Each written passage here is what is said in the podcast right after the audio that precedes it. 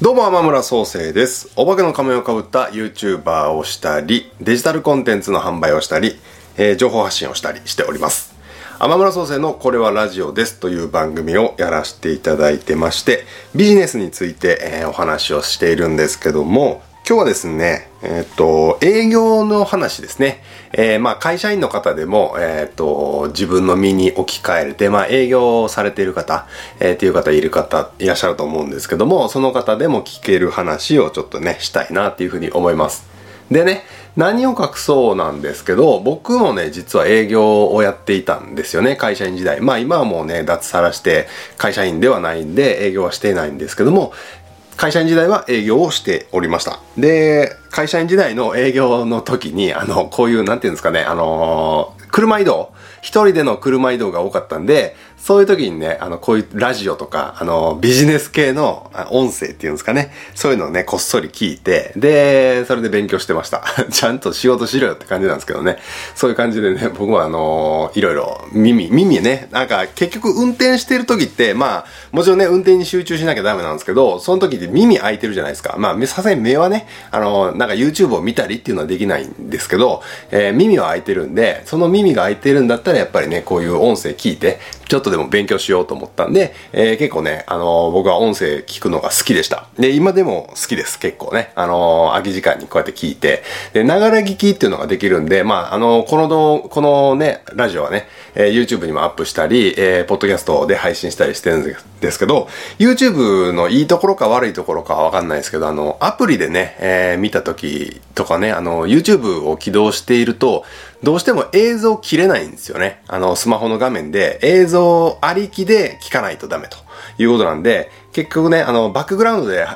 再生できないんですよ。要は、音声を聞きながら、他のことをする。メールを見たりね、ネットで違うことを調べたりっていう、ながら聞きができないんですよね。だから僕はあんまり好きじゃなくて、それが、ながら聞きをしながら、こういうラジオとか聞きたいんで、ながら聞きが聞けるようにと、できるようにっていうことなんですけど、ちょっと営業の話ですよね。営業の話ちょっとだいぶそれてきましたね。今日はですね、自分を売り込みすぎず、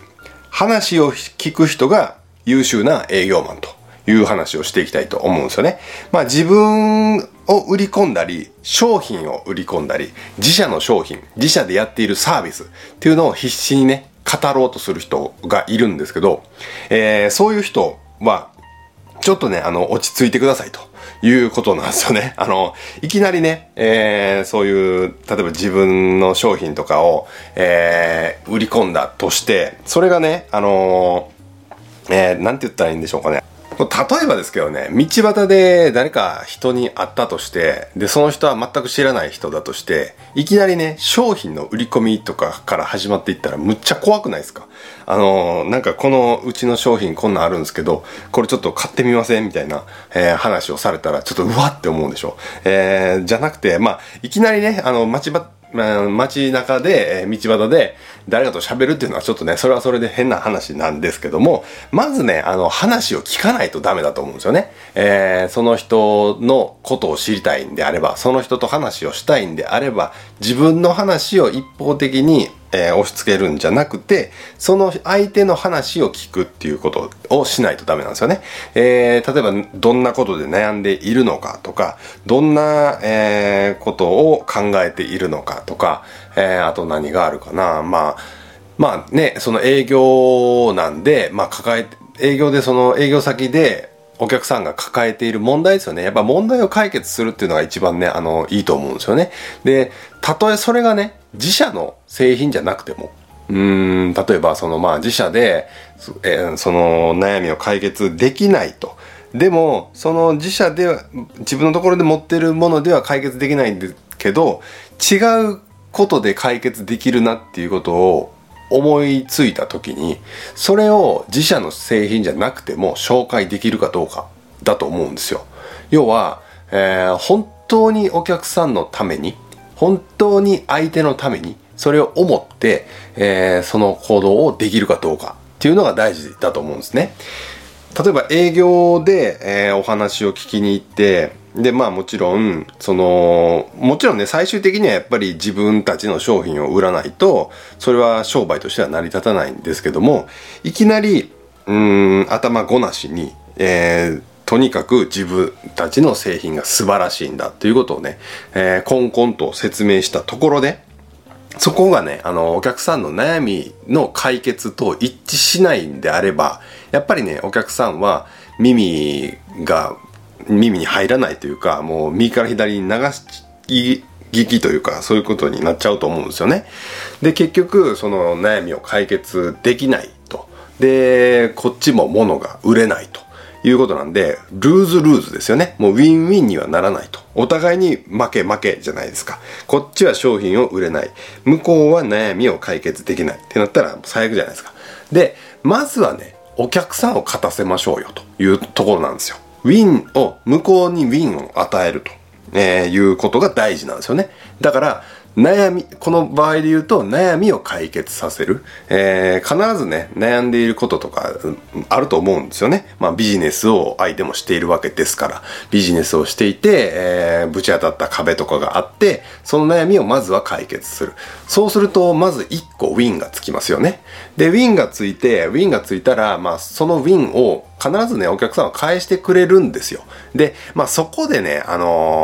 のウィンを返してくれないお客さんとはもうちょっと距離を取った方がいいと思います。そういうお客さんもやっぱりいます。搾取ばっかりするお客さんね。本当に自分たちの利益しか考えないお客さんっていうのはいるんですよ。僕もいろいろね、営業先でいろんな会社見てきましたし、いろんな人見てきましたんで、その辺はやっぱり思います。この会社ちょっとやばいなみたいな。あまり深く入り込みすぎると奪われるだけ奪われて、こっちの利益にならないなみたいなのはあります。そこはね、やっぱりもう計算高く打算的に行くしかないと思うんですよね。やっぱりね、結局ボランティアやってるわけじゃないんで、こっちも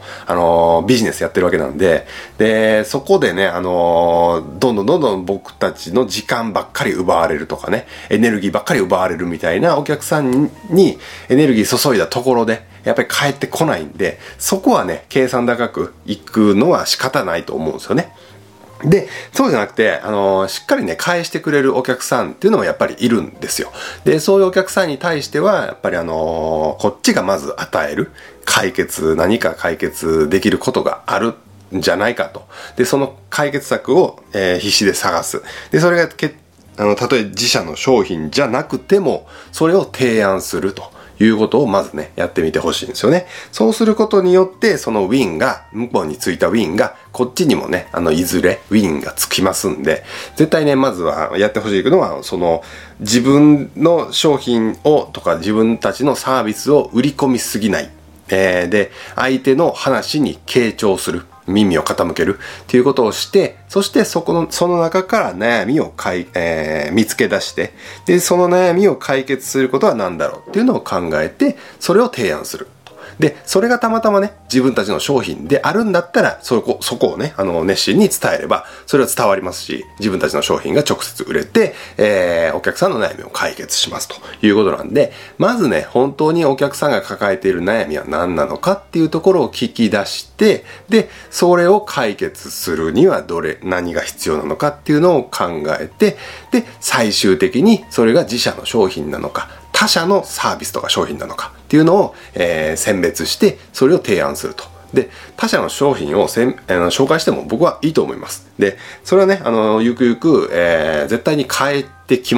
してくれるんで、そのお客さんは。こんなに他社の商品なのに紹介してくれたこの人はと。この人すごいじゃないかっていうことで、絶対にね、その辺、パートナーシップっていうんですかね。それは、築けると思うんで、そこはね、返してもらえる部分かなとは思うんですよね。だから、まずね、自分たちの、立ち位置っていうのをしっかりとね、理解して、で、やっぱりお客さんありき、で、相手ありきで、まずは考えていくっていうことをね、しないと、営業もね、まあ営業マンももちろんね、僕みたいにネットビジネスをやっている人でも一緒です、これは。もう全員一緒。お客さんを、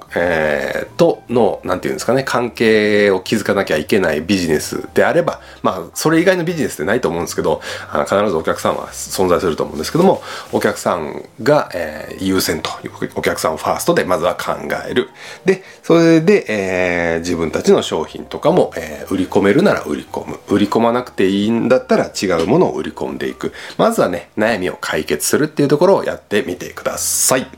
今回は以上になります。それではまたお会いしましょう。バイナラー。